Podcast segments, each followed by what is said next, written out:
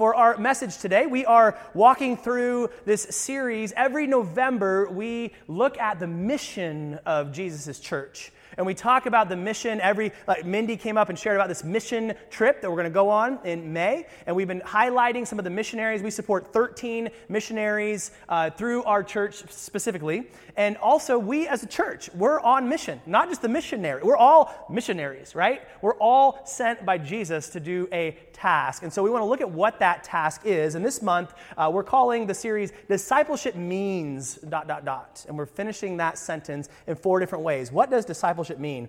We want to be a church that makes disciples who make disciples. Amen? That that's what we're here to do. That's our focus. We want to change the world.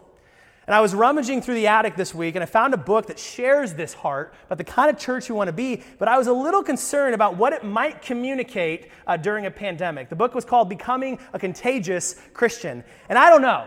I don't know. That just might not communicate the right heart, might have a different spin on it. And then there's a children's uh, uh, program that I saw. And again, I don't know. Uh, Heroes Unmasked. Not sure, not sure how that would communicate in 2020, or maybe I actually know exactly how that would communicate. Um, each Sunday, I preach uh, from God's Word, and, and, you guys should come and listen. It's, it's really good. Um, but uh, here in, in, the gym, uh, and for those that are watching on online, I stand here week after week, and I have the audacity to tell you what to do, to tell you how to think, to tell you how to feel, to tell you how to live. Now, the reason I can do that is not because I myself have decided what is true and, and how you should live, or because God gave me some kind of special message that He whispered into my ear and tell them to, like a, a divine game of telephone, right? You want me to tell them to, okay, I'll tell them to do that, right? No, what's going on here? I stand here as a window right? My job is to be as clear as possible to show you what God has said in His Word. God's Word tells us what's true. God's Word tells us what is, uh, how, how we should live, how we should think, how we should feel. That's the authority, not me.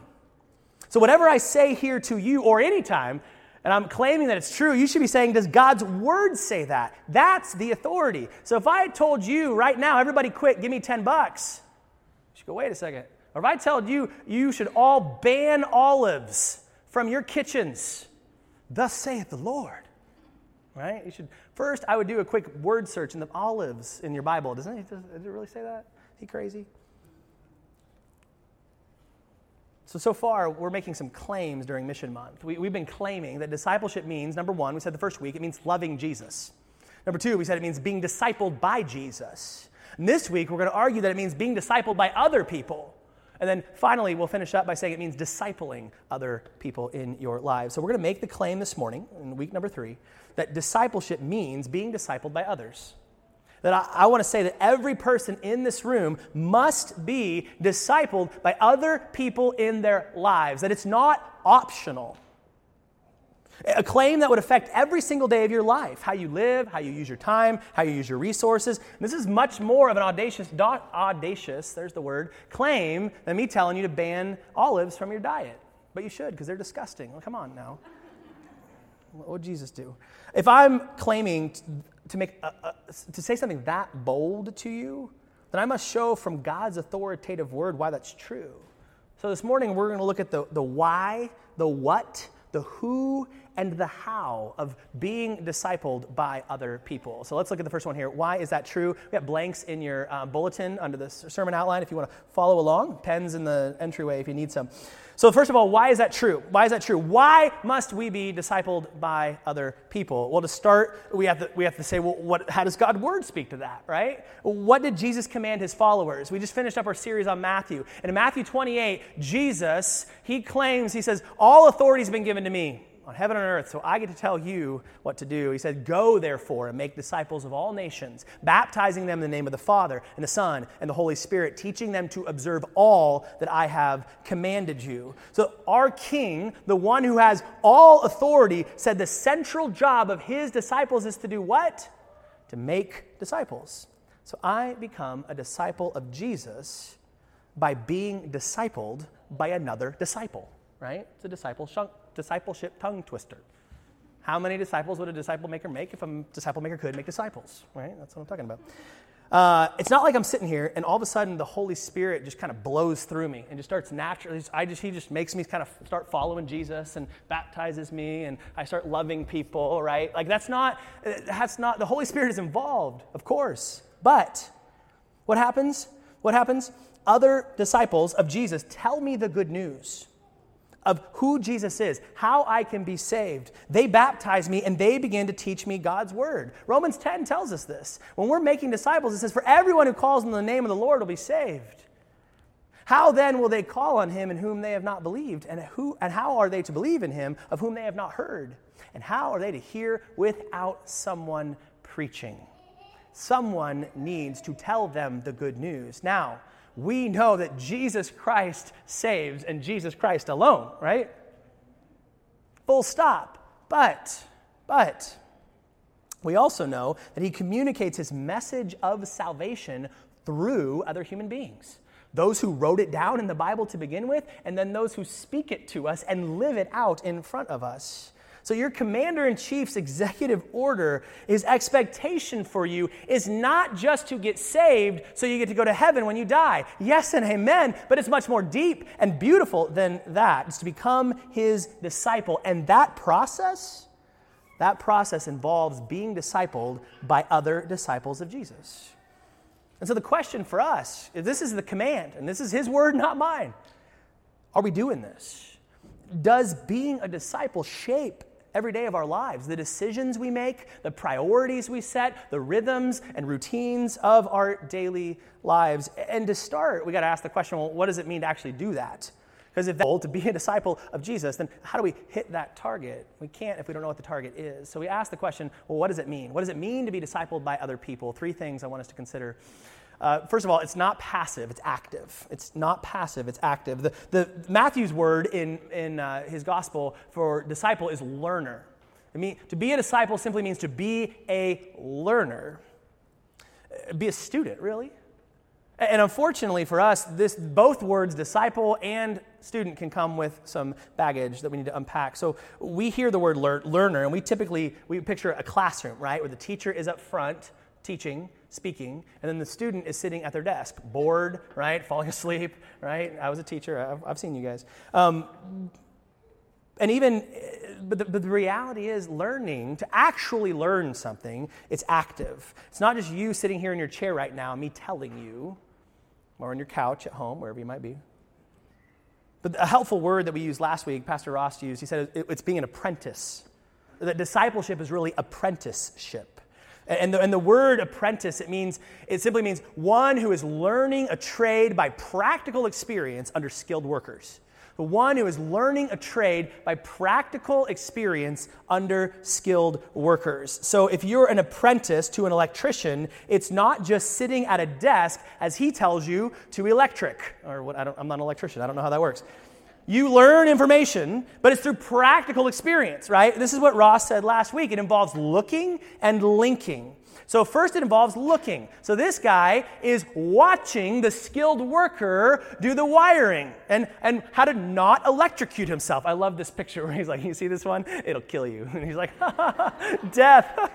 so, that's it. So, first of all, we're watching. We're watching him do his job. But then we start linking. We start linking, and you actually start to do some of it yourself. And now the skilled worker is watching you do it as he's shown you how to do it.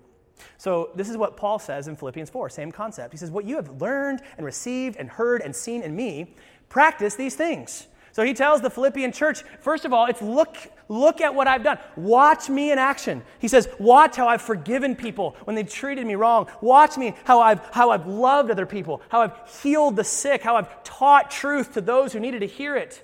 So we look first at the trained expert, the yo-yo mas of following Jesus. And then it doesn't just stop there, it's linking. So he says, don't just watch me and hear me. He says, practice these things. You start doing them yourself. And so this involves us putting into practice the things that we see in others. And this puts learning firmly, the, the responsibility of learning firmly in the lap of the learner. This isn't just passive where you just stand there and be like, disciple me. You actually have to be in motion. Jesus, you think about his disciples. Judas was in that mix. Judas heard Jesus' words. Jesus watched, he watched Jesus in action, but it was up to Judas whether he would learn and put those things into practice or not. And it's the same thing for each of us. So the first principle is that it's, it's active, it's not passive. The second principle is that it's not just informational, that it's primarily relational. I'm explaining what I mean by that. Ross, again, said last week that being Jesus' apprentice involves looking to Jesus and linking with Jesus. So I would say it this way the goal of discipleship, where all this is heading toward, is that we would be like Jesus and be with Jesus. We would be like him in our character, in the way we live, and we would link with him in relationship. So, really, this is what we're saying. This is relationship that we're being called into. Now, again, this is not just a classroom, right? This is not where you just attend discipleship class and you go kind of push down the discipleship conveyor belt where you went to discipleship 101, 201, 301, 401, and bing, insto, handsome, mature disciple of Jesus Christ. This is not just downloading information into your head, this is becoming like and this is becoming or being with. And so, this kind of a relationship it involves two key ingredients time and proximity. Time and proximity. To be near somebody, proximate, and to be with them over time. So I was for, for seven years of my life, and in some ways, it's definitely a still ongoing relationship. I have been an apprentice to, to Larry Smithwick. Uh, he was the interim pastor here at our church for three years. I sat under his teaching. We met on a weekly basis, and most importantly, I watched him, just like those Philippians with Paul. I watched him shepherd people faithfully. It's a picture of him doing a, a baby dedication here years. I watched him step into difficult situations, suicide funerals, um, I saw him step into broken marriages, come alongside grieving families. Taught me how to laugh at a staff meeting. Uh, taught me about this disgusting thing he called cowboy coffee. I don't even think it's appropriate to talk about here. It was, it was not of God, right? That's all I'm going to say. Uh, sometimes it's learning what not to do, am I right? Um, this involved time and proximity together. We, we met together, we did life together weekly for seven years. And I watched him, and then I started to do the things he did, like him. One of the best examples we have of this apprenticeship type relationship in the Bible is Paul and Timothy. Paul and Timothy, um, Paul met Timothy on one of his uh, missionary trips, and he told Timothy, Jump in the boat, let's go. You're going to come with me. And they traveled together. They did life together for years. Nothing brings you together like a road trip, right? Let's go together. We'll find out. Tim watched Paul preach. He watched Paul heal. He watched Paul serve. And perhaps most importantly, he watched Paul suffer and suffered with him and taught with him and healed with him. And it's out of that that Second Timothy comes. Paul speaks these words to Timothy. He says, You, however, have followed my teaching, my conduct, my aim in life, my faith, my patience, my love, my steadfastness, my persecutions and sufferings that happened to me in real places Antioch, Iconium, Lystra. Paul apprenticed Timothy for 15 years by the time this was written. So when he says, You saw my steadfastness, you saw me suffer, it was over the course of a decade and a half.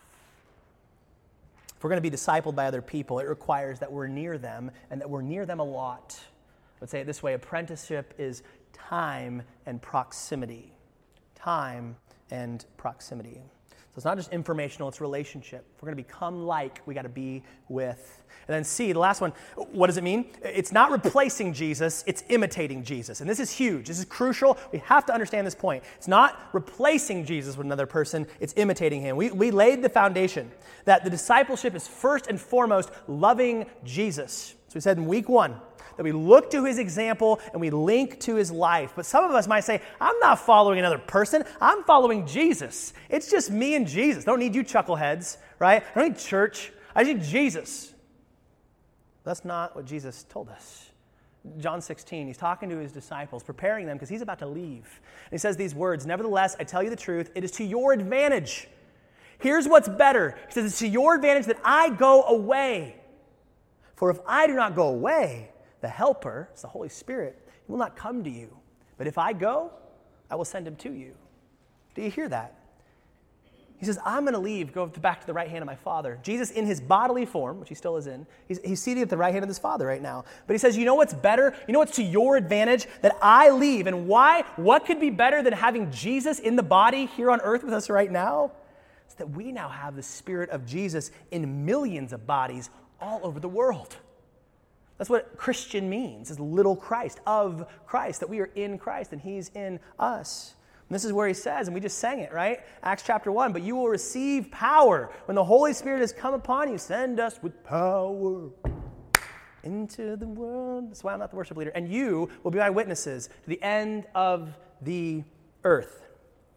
He sent his disciples out, but he doesn't really send them on their own, does he? He says, Remember what he said in Matthew? I'll be with you always. His spirit is in us, his presence is with us. And so in the Gospels, the cool thing in the Gospels is Jesus' earthly example. That God put skin on and showed us what it looks like to live this way as a human by becoming a human, right? And so the beautiful example we have of him in the Gospels, and, and, and now we get to see this example of Jesus with skin on all around us through other believers. This is why it's so important. When we're following another person, what we're really following is Jesus in that person. You see the difference? And this is what Paul said in 1 Corinthians 11. He said, Be imitators of me as I am of Christ.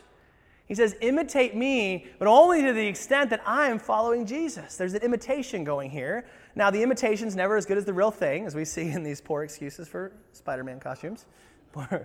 Just a creepy bag on his head. He says, Imitate me as I imitate Christ. You're going to look to me as I look to Jesus. And ultimately, I'll get that off the screen for you. Ultimately, we are only to imitate someone else to the extent that they are imitating Christ. So, Larry, he did a lot of Christ like things when he was here, and I would follow in his footsteps. But if Larry did unchrist like things, if he punched someone in the face and stole their wallet and said, now they have to follow me, right? I would say, no, Larry, that's WWJD, Larry. I'm not going to imitate that, right?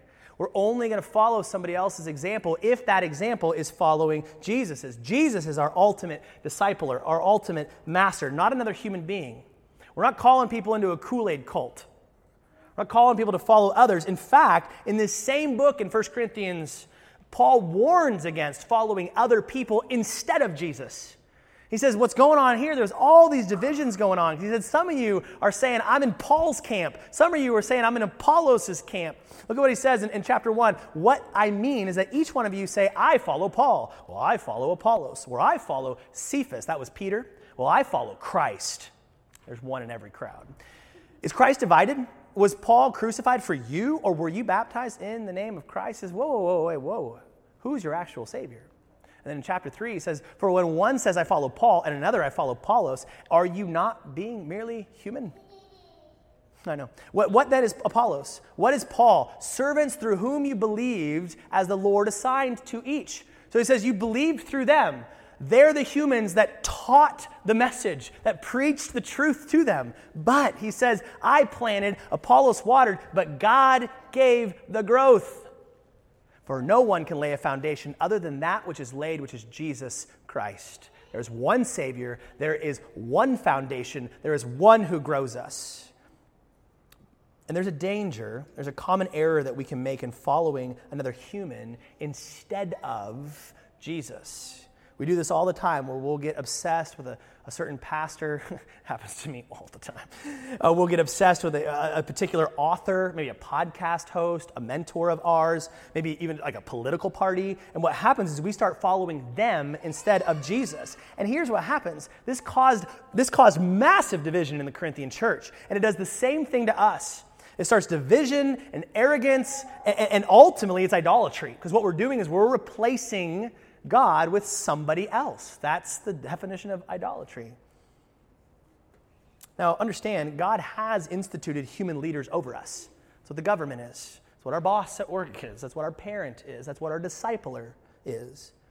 But those authorities are ultimately under his authority. And so we're not following these people instead of Jesus. We're following Jesus as seen in them. We need to understand that distinction. So that's what it looks like. But, but who, who then? Who should we be discipled by? What kind of people should we from? Now, this, a disclaimer what we're talking about here is, is not who you should be friends with, right? We're to love the lost, to be in the world and not of it. We are to love the people around us. But what we're specifically talking about here is who would you apprentice under? What kind of person, what skilled worker who has practiced as Jesus' apprentice would you become an apprentice of? So, four categories here that I want us to think about this morning. First of all, it's someone who is humble. Someone who's humble. Uh, you're not looking for someone who's perfect. If you do that, you will continue to look until Jesus comes back because they don't exist. In fact, you're looking for someone who recognizes that they are not perfect and humbly see their need for Jesus.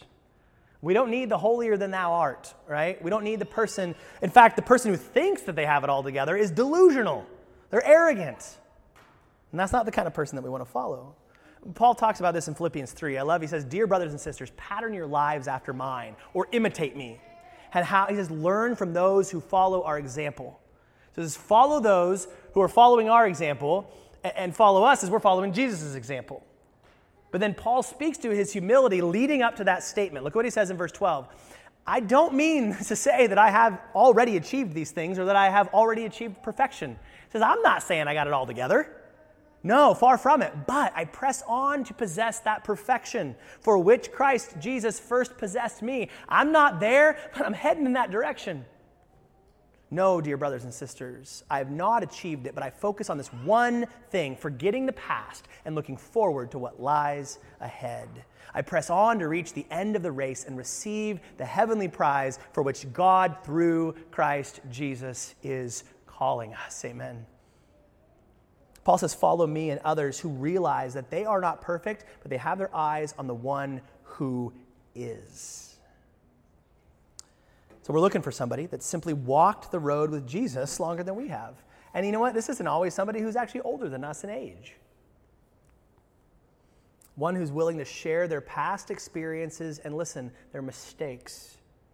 To, be, to have the transparency. Here's what God's taught me in my life through trial and error and mostly error. So we need someone who's humble. We also need someone who's trustworthy. Someone who's trustworthy. There's going to be a meaningful relationship, and you know this in your life. There has to be trust. There has to be trust. And, and here's my, my formula for, for trust. I would say it this way trust is honesty plus acceptance. Trust is honesty plus acceptance. And there needs to be both here. You need someone who will be honest with you, honest about themselves and, and honest about you. This can't be fakery. But it also needs to be somebody who will accept you eh, where you're at and who you are. They're not like, oh, you struggle with that? Ew. Right? Eh, get away from me. That, that, that can't, there needs to be both because honesty without ex- brutal. Right? If you have someone who's just giving it to you, and there's no love, there's no gentleness, there's no grace, there's no acceptance of who you are, that's brutality. But if you flip it around and it's acceptance without honesty, well, that's just hypocrisy. That's not, that's not, they're not accepting you, they're accepting a fake version of you. That we need to be truly known and truly loved. And this kind of trust, it requires time and proximity. You cannot microwave these kind of relationships. It doesn't happen overnight. So we need someone who is trustworthy. We also need someone who's loving, someone who's loving. So if this person's imitating Jesus, they must love in the manner that he loves. This must be sacrificial someone who puts others before themselves. Loving someone, it means, I, I, would say this way loving someone means wanting and doing what is best for them. Wanting, it's a will issue, and then doing what is best for them. And listen, that's not always what they want, it's what they need. And so sometimes loving someone means getting up in their face. Again, lovingly, gently, humbly, but saying the hard, honest things they need to hear. It's somebody who's willing to give of themselves to you their time, their energy, their resources. But it's also someone who needs to give you boundaries and say, I'm not a 24 7 hotline for you to whine to every time you have a whim. Right? It also says, I have a full time job. I have a family. I have other things going on in my life. I'm available, but not always uh, all the time. Not all the time, right? You need that for yourself and for them. Last thing you need to be uh, someone you need to be friends with. You can be friends with. Someone you can be friends with. You're going to be spending a lot of time together. So yes, you need someone that's a Jesus follower, but you also need someone that you like. Someone who has common interests with you. Larry and I, we both love Jesus. We were also both pastors, so it put us in very similar spheres, and we both loved sports. We had a lot of common interests. Um, I resonated with him. Even just the first day I sat down and met with him for coffee, um, I could tell this was a guy that I wanted to be around, that I wanted to become like. Now, having said that, you might be the kind of people that God brings into your life. It might not be the person that you pictured. One of my best friends, when I first met him in college, thought he was the weirdest guy I'd ever met in my life. He probably thought the same thing about me. And now he was in my wedding last year. You never know what kind of people, who God's going to bring into your life. So you're not looking for the perfect human. You're not looking for a Bible scholar. You're not even looking for somebody who says all the right things. You're looking at how do they live. We're looking at their character. They look to Jesus, they look like Jesus, and do they have experience walking with Jesus? So then finally, how does this work? That's the kind of person we're looking for. But how do we, what does it look like to walk in this? And how do we actually get started making these kind of friends, uh, stepping into these kind of relationships? Well, three things, and then we'll be done. First of all, be prayerful. Be prayerful. So we start this by recognizing I'm in need of something from outside of myself. What does it mean to be a learner? It means to, to have the humility to say, I don't know everything, right? This is the humility that, that we come with, with empty hands and we say, Look, I look at my life and I see that I need to learn some things that I don't know.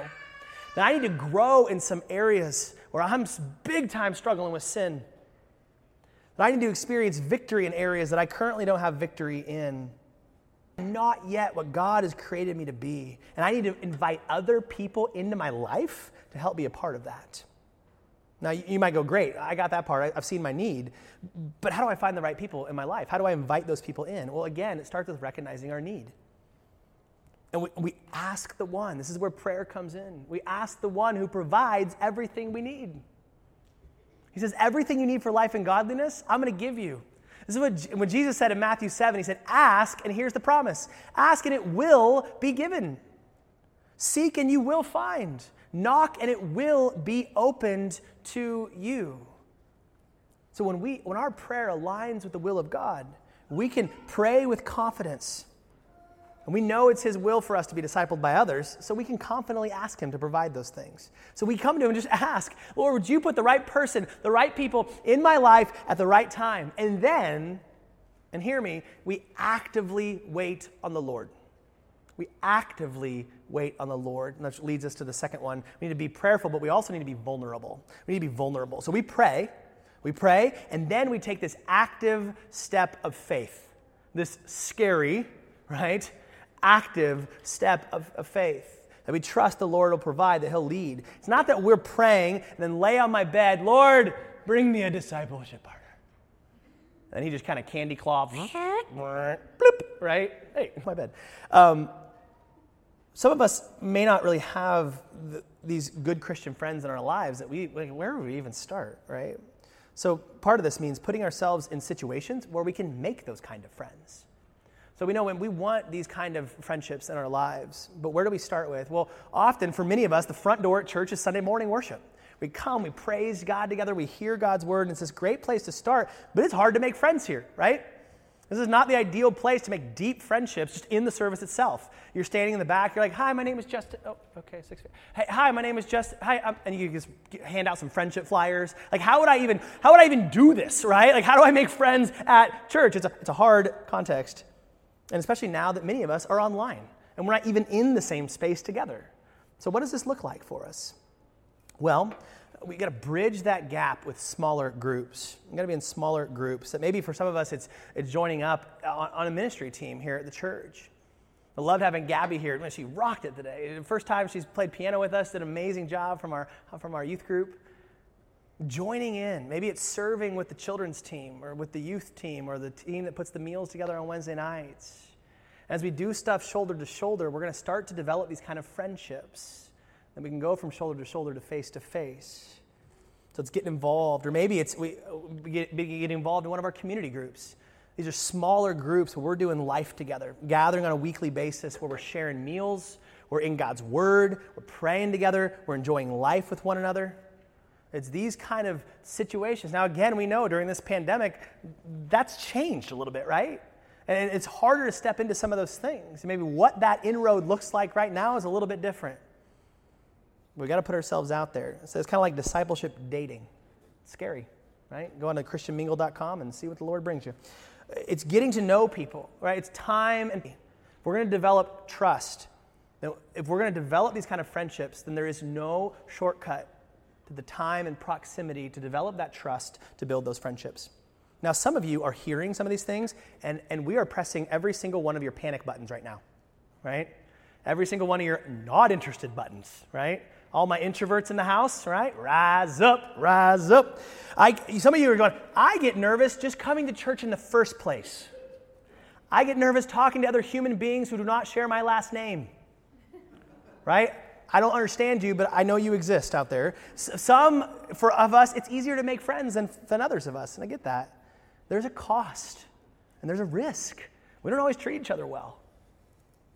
But I want to say that there's a, a bigger cost and a higher risk of isolating ourselves from community, of isolating ourselves from growth. Because let me ask you, if that's you, if you're on an island, how is that working for you? And I don't even mean that you're not around other people in person, but if you're not truly letting other people into your life, who you really are, and really getting to know them, if you're living on that kind of island of isolation, how's that going?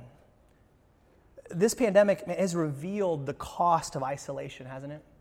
how much we need these kind of friendships and this community in our lives. So, the last thing we'd call us, we want to be prayerful, we want to be vulnerable, but then last, we want to be intentional. Want to be intentional. So, simply put, I would define discipleship like this discipleship is friends intentionally following Jesus together. It's friends intentionally following Jesus together. We're following him, but we're doing it together in community. So it should be natural, right? These should be friends, not just randomly assigned. You, you, besties, right? It's not going to work like that. But we got to be intentional. You don't slip and fall into spiritual growth. Whoops, I keep becoming more like Jesus.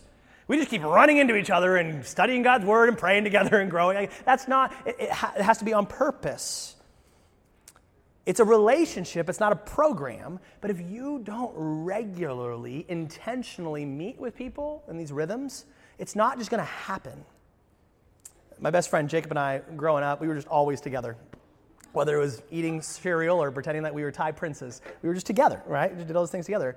And we, would just, we were in school together, we were in, in practice together in the gym, we just were always around each other. Just live you know, in the same house all summer long. I Just, but then as we got older and became adults and had things like families and jobs, uh, it became harder, right? And now we have to do the weird, gross adult stuff of like, you know, let's schedule a time to get together, right? We hate it, but that's if we don't do that, we're not just running into each other. We're not just hanging out like we used to when we were younger. That relationship needs to be intentional. So once you've established those kind of friendships, then you need to be intentional with that meeting. And, and everybody's rhythms are going to make it look a little bit different. Maybe this is a weekly thing. Maybe this is every once in a while throughout the month as it works in with schedules and families and all those things. A couple hit, quick hitters, and then we'll be done. Um, some of you might be hearing this going, whoa, whoa, whoa. I do not have time to put something else into my schedule. I'm way too busy for that. we can talk priorities right? Because the reality is we all have the same amount of time in the day. And a lot of times, if we're going to do something new, then we got we to put down something else. Maybe it's less time on Netflix. But more so, this is not just adding something else to your life another program, another meeting, All right, This is walking the road together. So adore, I know, I know.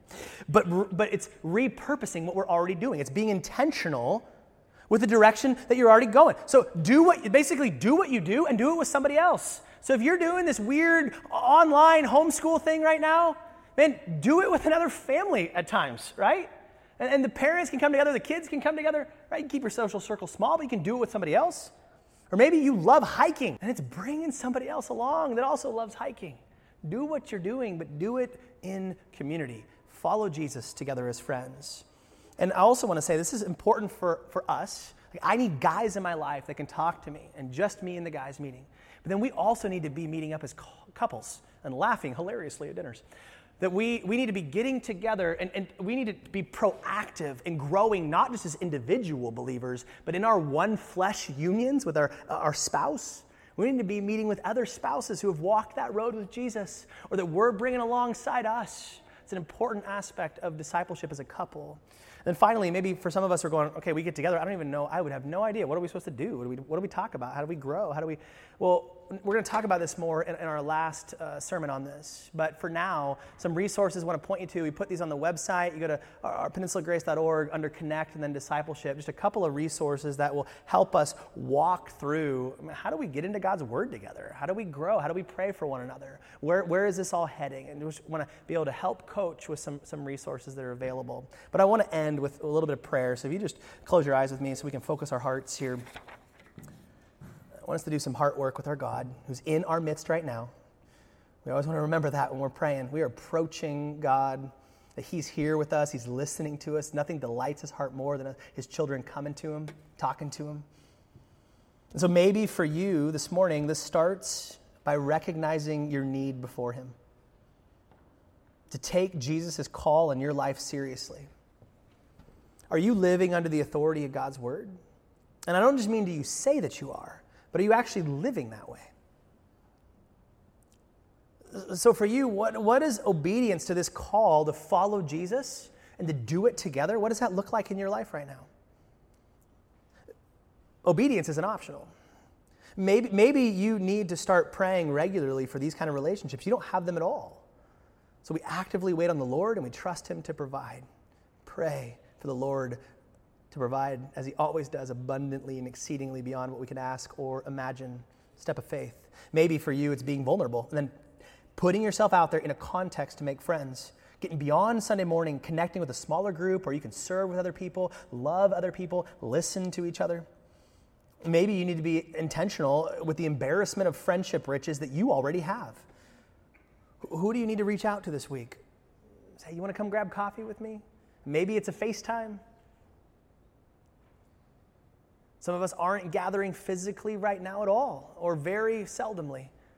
We have these amazing resources through the telephone and through video chat. We can still connect with people even when we're not physically in the same room. Maybe you need to reconnect with somebody who was discipling you, or you were walking with, and then you kind of fell out of that rhythm.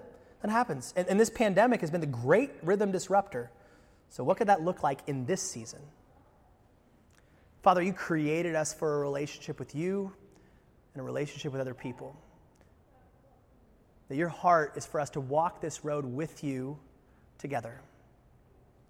That we would find freedom from sin, that we would become more like Jesus, to image him rightly, to worship you rightly. Father, you've given us the blueprint through these discipleship relationships. So I pray for my brothers and sisters, streaming online, here in the room, that they would hear what you're calling them into and have the faith to obey. Take that scary step of faith, knowing that everything that you ask of us, you will provide. Father, we thank you for Jesus, that this relationship is available to us through his death and burial and resurrection. We want to walk in the freedom and the fun that it is to do life together, and the mess and the difficulty that it is to do life together. It's all for your glory, it's all by your grace. It's in the beautiful name of Jesus that we pray. Amen.